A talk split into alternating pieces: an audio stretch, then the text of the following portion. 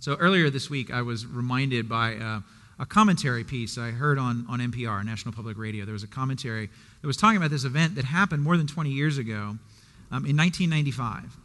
1995, in the summer of 1995, the Major League Baseball All Star game was being played in Arlington, Texas, the home of the Texas Rangers. Um, and just a, just, a, just a couple of miles away, not very far, at the Baylor University Medical Center, in conjunction with the kind of all star festivities that were happening at that time, Mickey Mantle, the Mickey Mantle, was giving a short press conference there at the medical center in Dallas. Now, the All Star game was pretty special to, to Mickey Mantle. He played 18 years of professional baseball, and during that time, he played in 16 All Star games. Right, but, but now, in 1995, Mickey Mantle, is 63 years old, and in such a state of frail health that he couldn't even attend the game, let alone think about playing in one. He, had just received a liver transplant at Baylor that, for the moment, for that just brief moment, had saved his life. But ultimately, and only a few weeks later, he would succumb to the liver disease that he had been fighting, the cancer that he had been fighting for, uh, for years. Now, Mantle, of course, was a legend in baseball in the 1950s and the 1960s at a time when, when baseball was still undisputably the, the, the ruler of the, the ruling sport in the hearts of, of kids all over the country. And the Mick, as he was, as he was known, was the king.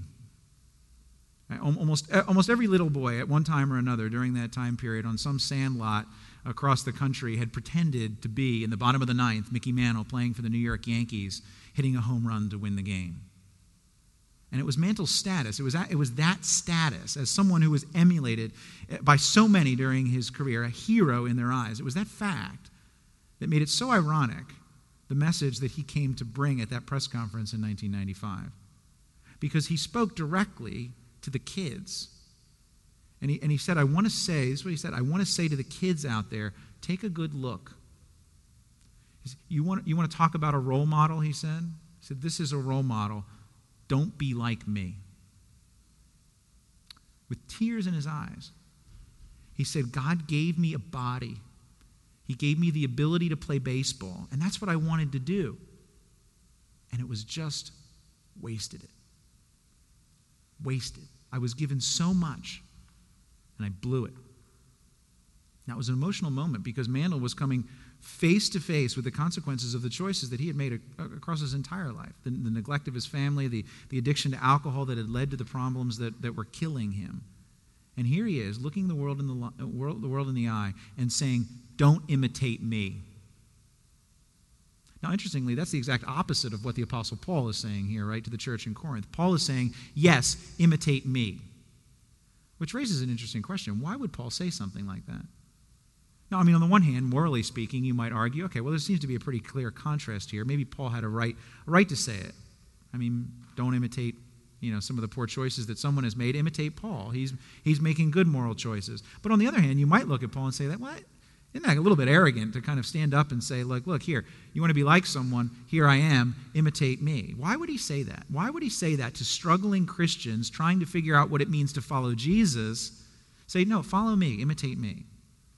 There's, and there's three reasons that he gives in what we, in what we read. And, and they, they follow just logically in the order that, that we read them. Paul says, why, why should you imitate me? He says, imitate me because, because first of my relationship with you. That's verses 14 and 15. And secondly, imitate me because of my example for you. That's verses 16 and 17. And then he says, imitate me because I'm coming to you. That's verses 18 to 21. Right? So imitate, imitate me first because of my relationship with you. Look at verses 14 and 15 again. Paul says, I'm not writing this to shame you, but to warn you, as my dear children. Even though you have 10,000 guardians in Christ, you do not have many fathers. For in Christ Jesus, I became your father through the gospel. Now, look at how Paul says this. You, you don't have to have been here last week, and you don't have to have read the verses that immediately precede this to notice that there seems to be a shift in tone here. That Paul's kind of shifting it, it, because in what Paul said just before this, in fact, he did, he did he was bitingly critical of the Corinthians, even sarcastic. He was very strong. But here, what he's doing, he's saying, look, look, you have to understand the reason why I'm, why I'm doing this. I'm, I'm not taking it back. I'm not saying that I shouldn't have said what I've said. I'm not changing my mind. I'm not, I'm not saying that you shouldn't have shouldn't listen to the criticism, but, but you have to understand why I'm saying them to you. I'm not saying it to shame you, I'm saying it because I love you, to warn you. I'm, I'm coming as a loving father would warn his children, not with harsh indifference, not with, not with cruelty, but with real anguish, with real concern. And, and, and here's, the, here's the difference. Do you see the phrase there? 10,000 guardians. In some translations, it says countless guides. Even though you have 10,000 guardians, even though you have countless guides in Christ, you do not have many fathers. The word, the word there for, for guardians, for, for guides, is, it's the Greek word pedagogos. Right? And it's, it's hard to translate. It's, it's hard to put into English because we don't really have a good cultural equivalent for what it was talking about. Right? Because it was used, it was a word that was used to refer to a member of the household, usually a slave, who was, who was assigned the special responsibility of caring for the son from the household, right? to making sure that that son was doing what he was, what he was supposed to, to do. So we don't have a really good kind of cultural equivalent. I mean, a, a nanny, sort of, a tutor, sort of, but you know, a guardian, eh, sort of. But, but in other words, this, this, guardian, this, this guide, was the one in, in the culture of the time who was responsible for making sure that the boy got to school, that he, that he did his schoolwork, that generally he was, he was staying out of trouble. Now, there were times you know, when this guardian cared very little for the child, was actually mean and cruel, took out their anger against the master on the, on, on the child. But, but the position was generally respected in the, in, in the world of the time. Right? And there were times where there must have been a great degree of affection that would have built up between this guardian, this guide, and the, and the, and the child and the, and the son. And that's probably the sense in which Paul intends the phrase here, because he's likely referring, he doesn't seem to be being negative, and he's likely referring to the other Christian leaders that he's been talking about through the first four chapters of, of the letter. He says, Look, you've had, you've had lots of people in your life. Right? Paul, or uh, Peter, Apollos, other, other leaders like that. He said, and they're, and they're fine, they're good, they've had a relationship with you, but, but they're not like me. They're, they're guides, they've been helpful, but I'm your father. See, Paul had, he had planted this church. He was likely the first for many of them who had ever even told them about, about Jesus. And he's not trying to be arrogant, saying, like, I'm better than those guys. No, he's, he's displaying the depth of his love for them. Now, obviously, you can, ha- you can have fathers who are abusive and you can have guardians who are very, very loving. But if you assume the best of both of those relationships, there is a difference between a parent and a temporarily assigned tutor. Right? Because with a parent, the relationship is, is, is deeper. You're, you're made of the, of the same stuff and it's permanent. You can't just dissolve it. It's not just a temporary assignment. Okay, here, go do this job. It's permanent. You can't just dissolve it. You can't, it just, it doesn't just go away. That's the, that's the thought that Paul is trying to express here.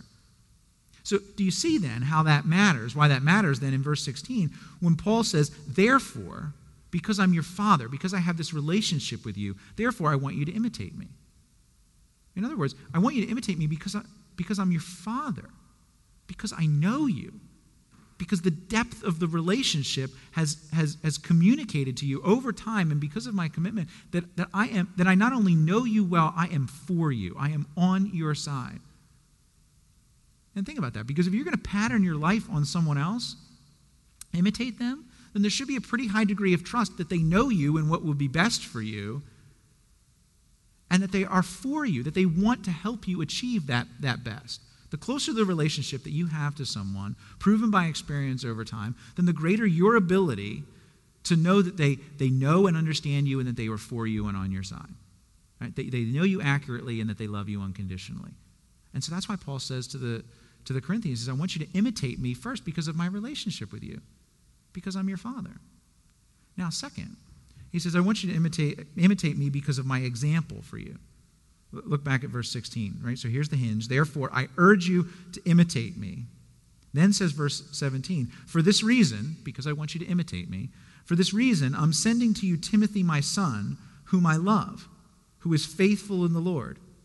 He will remind you of my way of life in Christ Jesus, which agrees with what I teach everywhere in every church. So Paul's sending sending Timothy, or some believe had already sent by this point, sending Timothy, his trusted right hand man, to the Corinthians. And what's Timothy's job? What's he going to do? He's going to remind them about how Paul lives. In other words, if you're going to imitate someone, then you need to have you need to have something to imitate. You need to know about them. You need to know what they're doing. Timothy's going to remind them. He's going to say, "Remember, guys, this is what this is what Paul's like. Imitate him." Now, this is where we have to be very careful right, and beware of some kind of misunderstanding. So let's just talk for a second about the cautions. Right, first, he says, Imi- Im- imitate me. Paul, Paul's saying, he's not saying when he says imitate me, he's not saying worship me. Right? We, don't, we don't use people to replace God. And if you thought that Paul was saying this, then all you need to do is go back and read 1 Corinthians chapters 1, 2, and 3, uh, leading up to this point. Because that's exactly what Paul has been arguing against the, the, the, the holding up of an individual and worshiping them. Right? No, so he's, he's not saying that. In fact, for example, if you just want one example, turn back to chapter 3, verse 5. Right? He says, Paul writes, What after all is Apollos? And what is Paul? Only servants through whom you came to believe, as the Lord has assigned to each his task. I planted the seed, Apollos watered it, but God made it grow. See what he's doing? He's being very careful. He, he, wants, he wants you to understand that, that the imitation of a person is not intended to be worship. That's not, that's not what he's saying when he says, imitate me. Right? But in other words, what he is saying, because he wants, it, imitate me, right? I want you to, I, I want, I'm sending you Timothy, who is faithful in the Lord. He will remind you of my way of life in Christ Jesus. Because what he does want them to see is, I want you to imitate my life only to the extent that my life conforms with Jesus, the life of Jesus. In other words, only follow me on the path of life to the extent that Jesus is ahead of me on that same path. That's the only way that I want you to imitate me. That's the only way that I want you to follow me. That's what Timothy's going to remind them of. He's going to remind them of Paul's way of life as, as Paul's life is in Christ Jesus. Paul says this kind of thing all the time. He says, Follow my example, look at me, imitate me. Verse, uh, chapter 11 of 1 Corinthians, though, verse 1, is actually probably the, the, you know, the clearest, most explicit example of, of, of this being his intent. Chapter 11, verse 1, Paul says, Follow my example, basically the same thing, as I follow the example of Christ.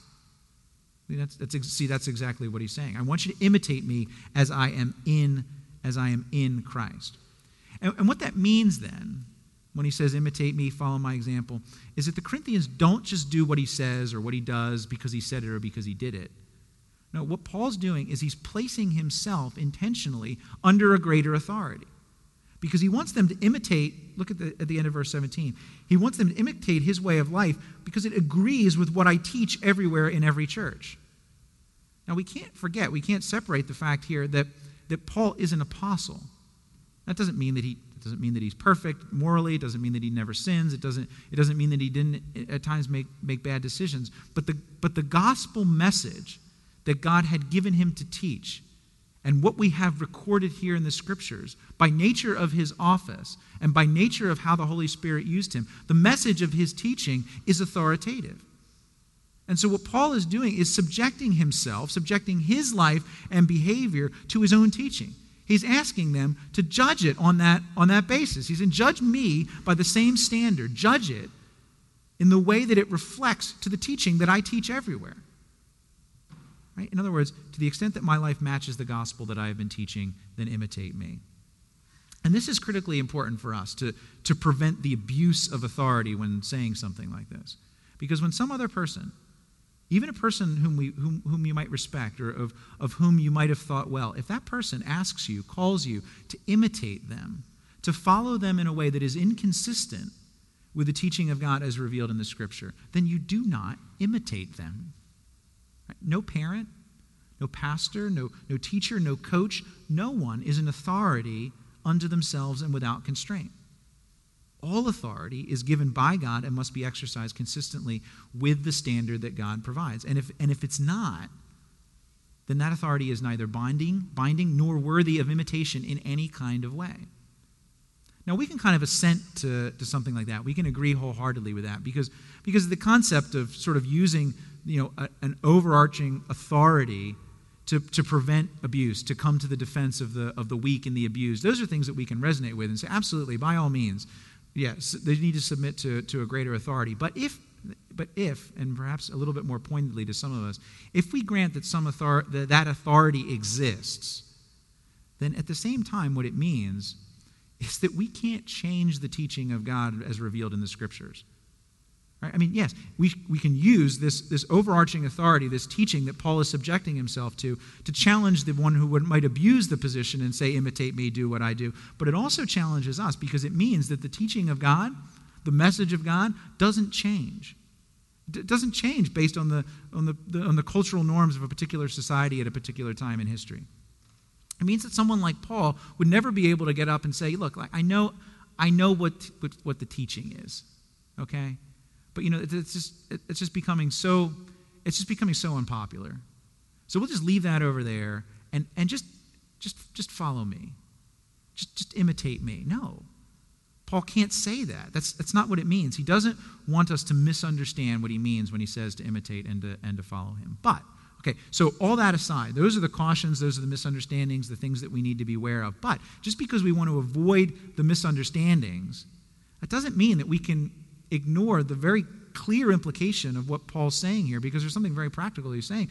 He's saying, I want you to follow me, imitate me. And, and, and embedded in that is an appropriate encouragement for us to both look to other Christians that we can imitate and to ourselves look, look to people that we might call, like Paul is calling, to imitate us. Right? For, it, means, it means that you should look for people to imitate. I, I tell couples all the time when we're doing premarital counseling, all the time, you should look for, you should look for couples who are in marriages that are various stages that are different than yours.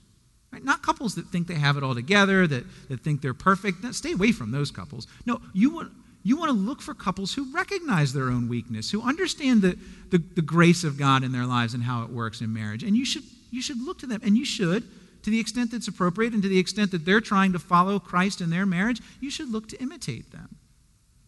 Ladies, I was talking about the, the women's Bible study a minute, a minute ago. Right? The, the, one of the themes this year is spiritual mentoring. Right? Ladies, you should be there. And look for women that you can imitate as they follow Jesus. Look for other women that you can, uh, because you might be farther along the, the, the, road than they am in the road of life in particular areas. Look for ways in which they can, you can call them to imitate you. Guys, same thing. Right? Right? Find someone. I was just, I was just talk, telling someone the other day about the impact of, I, was, I, I, I didn't warn him, about the impact of Frank Barlow in my life. I was just telling somebody, Frank's one of our elders. He's here today, and he's embarrassed because I'm saying this. But, but but, but seriously, I was just telling someone the other day of, of, of how he had made an impact in my life because, uh, be, because and, I, and, and, and I knew him before I was, before I was a pastor, um, before, before I started coming, before I, we were, I was coming here to Faith Church, before I was married. This is more than 15 years now. And we rode the train back and forth to, to Philadelphia together because I worked in Philadelphia as, as he does. And, and for years I got to watch him day in, day out, read his Bible, open his Bible, talk about his love for Christ, his love for the church, his, his struggles through, through life in a very real, honest way.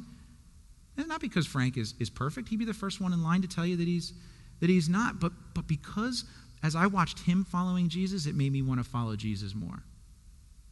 That I imitated him. I say, look for someone like that. It's not cultic, right? It's not hero worship. It, it's a desire to learn how to follow Jesus from someone who's already on the path. Right? But don't just look to imitate someone. Like I said, look for someone like Paul who you can call to imitate you. Now, now this is where it can, it can get scary. Like, don't get, it doesn't have to be creepy. You don't have to go up to someone and say, Would you let me love you? Right? But, but, honestly, intentionally look out for others that you're going to, to invest time in. Right? Particularly when you know you've walked roads that, that, that, that, that, that they're walking now. Again, not because, not because you want them to follow you because you're you. That would actually kind of disqualify you from the task. But because you yourself are following Jesus. And because you know that as you follow Jesus, your joy in following Jesus will be magnified as others are coming along that same road and following him too. Right? So that's the second, perhaps the, perhaps the more powerful reason why Paul is calling the Corinthians to, to imitate him. Paul says, Imitate me because, because of my example, because of my life in conformity with the authoritative teaching of God. Follow me because of that. So, first was imitate me because of my relationship with you. Second was follow me because of my example, my example for you. And third, and, and finally, right, imitate me because I'm coming to you, because of my coming to you. In verses 18 to 21, Paul indicates that he's on his way to Corinth. And he's coming. And he's sending, he's sending Timothy ahead of him, but his intention, God willing, he says in verse 19, is to be there himself, to come very soon to the Corinthians, to these, these children of his whom he loves. And he says it's his intention when he gets there to confront those who have been opposing his teaching, to put their teaching to the, to the test, to see whether that teaching that they're following actually has any real power at all, whether it really has the ability to change lives like he knows the gospel of his teaching does. And Paul's saying, look, there's really two ways that we can go about this. He said there's two ways that it can go. It's your choice. We can do it the hard way or we can do it the easy way. It's up to you. Right? Verse 21. Which do you prefer? Right? Shall I come to you with a whip, with the rod of judgment, or should I come to you with a gentle spirit where we can all rejoice together about what God has done? It's your choice. Right? Whatever, works, whatever works to motivate you. if, it, if it helps, imitate me, right, because you want to prevent the unpleasantness, or imitate me because, because you want to, to, to have the joy of being united with your spiritual father. But in either case, it's less about me. Imitate me because, because, of my, because my coming demonstrates to you, because my coming to you communicates to you that I still deeply care about you. I, he's changing his schedule.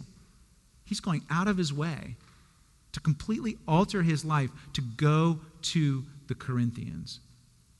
See, when, when we find others who are following Jesus, and we start watching and we start imitating. Or when others find us and they start watching and they start imitating, they start being curious, they look at us.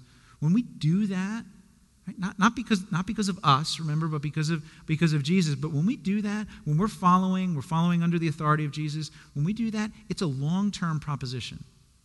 Those kinds of relationships aren't things that just they just happen in an instant. Those are long-term relationships. That's what Paul's doing here. He loves these people. He's going to them. Here's what I mean.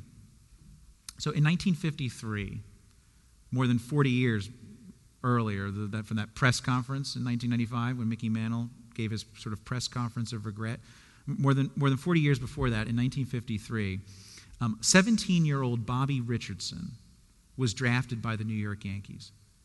And the Yankees brought him up to, to, to, New York by train from his small town, hometown of Sumpton, South Carolina, Sumter, South Carolina, for a four day workout with the world champion New York Yankees, 17 years old, in the presence of legends in Yankee Stadium, sort of the cathedral of American sports. And Richardson says he got there and he was nervous out of his mind.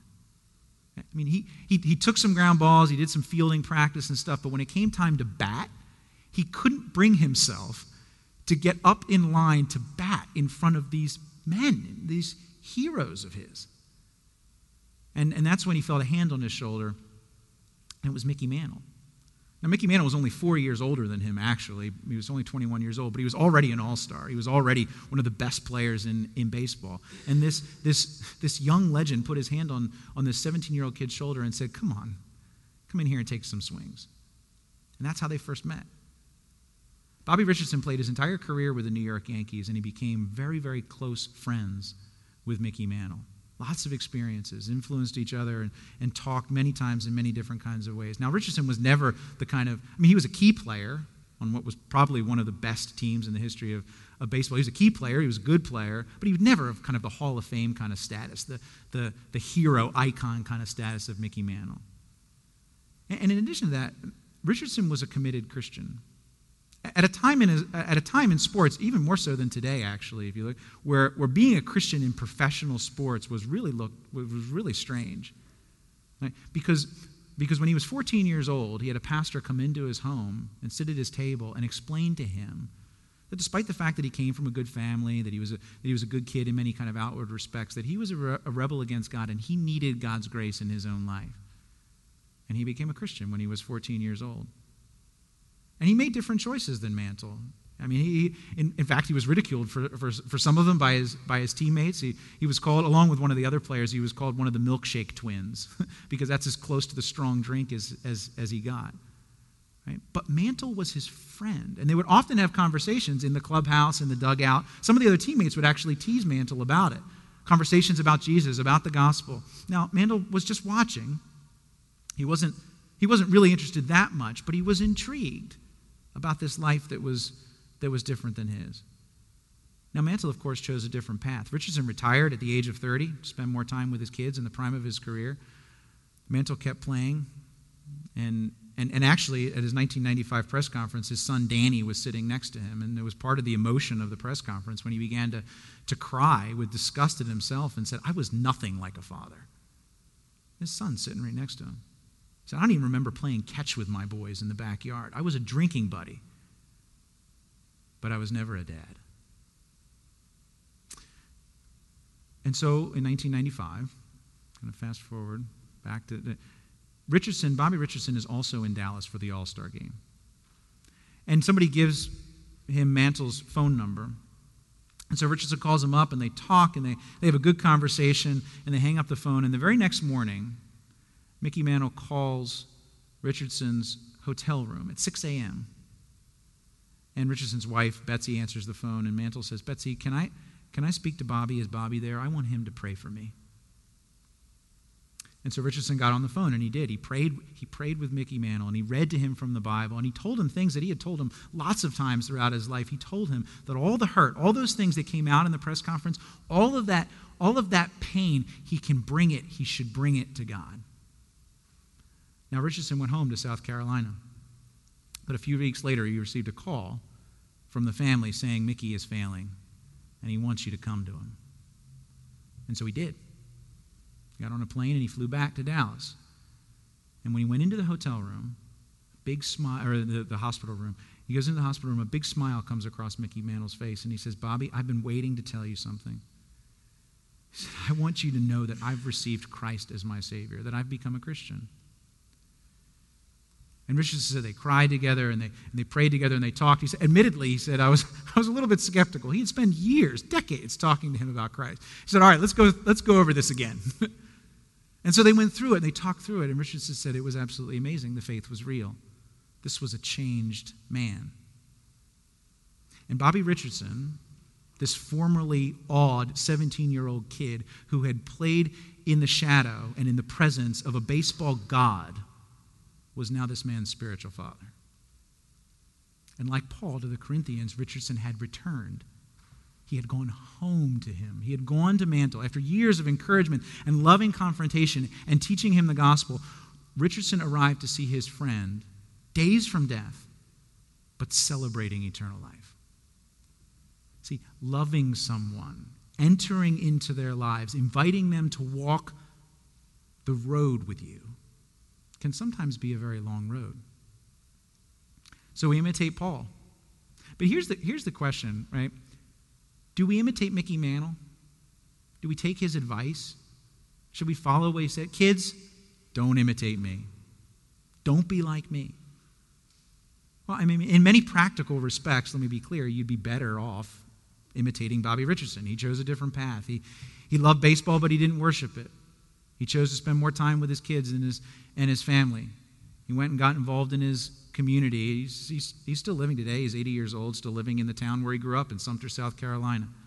Still married to the wife that he married in 1956. Right? So in many respects, you look at that and say, no, yeah, he's the one, he's the one you want to imitate. But in another respect, don't be too quick to dismiss the possibility of imitating Mickey Mantle. Maybe not so much in how he lived most of his life, but in how he died. Right? There's, there's nothing that's more incredibly tragic than when someone digs in their heels at the end of a hard life and blames God for their misery. And there is nothing more incredibly humble and incredibly honest than to do what Mantle did and recognize his failure for what it was his rebellion. God gave me a gift, but I wasted it. Right? Mantle's recognition at his death of his rebellion against God, of his turning and his turning to the mercy of Jesus, that is something to imitate. Because at the end of a life of incredible worldly accomplishment, he realized that not only had he gained nothing, he had lost everything. And so the mighty Mick becomes our example by setting aside his pride, going to Jesus, and dying well. Now, you might not want to imitate much of his life, but in the humility of his death, there is much to imitate. When the Roman centurion looked up at Jesus as he hung on the cross, The Bible tells us that he confessed and said, Surely this man was the Son of God. And it tells us that he said that because he saw how he died. Now, of course, with Jesus, we have the benefit of both. We can imitate him in how he lived, and we can imitate him in how he dies. But for the Roman centurion, it was watching the death of Jesus that was incredibly significant. And that's with good reason. Because in the death of Jesus, we see the ultimate act of humility. Not a pretender sports God, but the real God the God who, who, who, created the universe, dying under the weight, dying under the consequences of the sins of his spiritual children. My sins, your sins. Paul says to imitate him because of my relationship. He says, imitate me because of my relationship with you, because of who I am. Imitate me because of my example for you. Imitate me because of what I've done. Imitate me because I'm coming back to you. But the only reason why Paul is able to say that, the only basis for him being able to say, imitate me because of who I am, because of what I've done, and because I'm coming, is because Jesus is the one who says, imitate me because of who I am, because of what I've done, and because I'm coming, I'm coming back. Follow me because of who I am. Jesus, the Son of God, who for all eternity stepped into time Follow me because of what I've done, because he lived the perfect life that we refused to live and died the sacrificial death that we needed to die but couldn't. Follow me because I'm coming back, because Jesus is returning to test whether there's really any power in those things that we say are going to change us. And he's going to come in one of two ways. He's going to come with the rod of judgment, or he's going to come in love with a gentle spirit to receive those who have experienced the grace that he offers. Which do you prefer? Now, there's really kind of three types of people as I, as I think about it who are, are, are here. Right? There, there's the Bobby Richardsons among us, those who, by the grace of God, experienced very, very early in their lives an understanding of who God is, of their own failures, who, who repented of their, of their rebellion against God, and were able to experience throughout their lives the grace of living and following, of having good examples, of living in that way making good choices because they had good choices modeled before them, because, because by the grace of God they were able to do that. There's those among us. And for those, that, that, that's where the encouragement comes in. Right? Find those who, who can follow you, who can come after you, to whom you can be an example. Lead them as Christ is leading you. But there's also the Mickey Mantles. Right? The, the, those among us whose lives are filled with regret, with more pain perhaps than we wanted, than we wanted, choices that we wish wish and wish that we could undo. If that's you, then, then the example of Mickey Mantles is yours, is yours too. Right? Come to him, confess that, and experience the grace that he offers.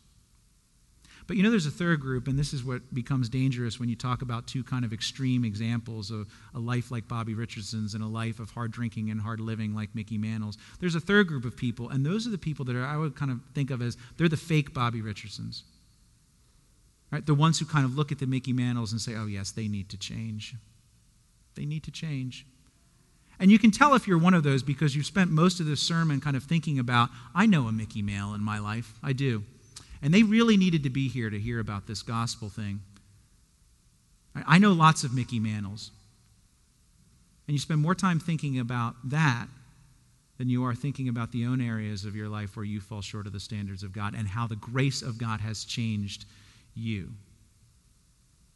The gospel message is regardless of where He gets you, it is the grace of God that saves you, not anything you've done, not the morality of your life. And so come to him. Follow the example. Follow Paul. Follow Christ. Show humility. And be thankful for what you've been given. Let's pray together. Our Father, there is absolutely no basis that we have to be able to come to you. No basis of morality, no basis of good choices. Everything that we have is a gift gifts sometimes, Lord, that we use to great effect, and I'm thankful for those people in my life, the people in this church who are using, honoring you with the things that they've been given, not in perfection, not in ways that point to themselves, but in ways that testify to the goodness and the grace of God. But Lord, there are also those that very clearly and very, uh, very loudly waste the gifts that you've given. And yet, God, even in that, there's the opportunity to see how there is no power in the things that they pursue. That only in you is the power to change. Only to you is the only in you is the hope of, of eternal life. Only in you is the hope of restoring those things that are broken, of regrets being able to be undone and redeemed. And so, Lord, we come praying and praising you for what you've done for us in Christ. And it's in his name we pray. Amen.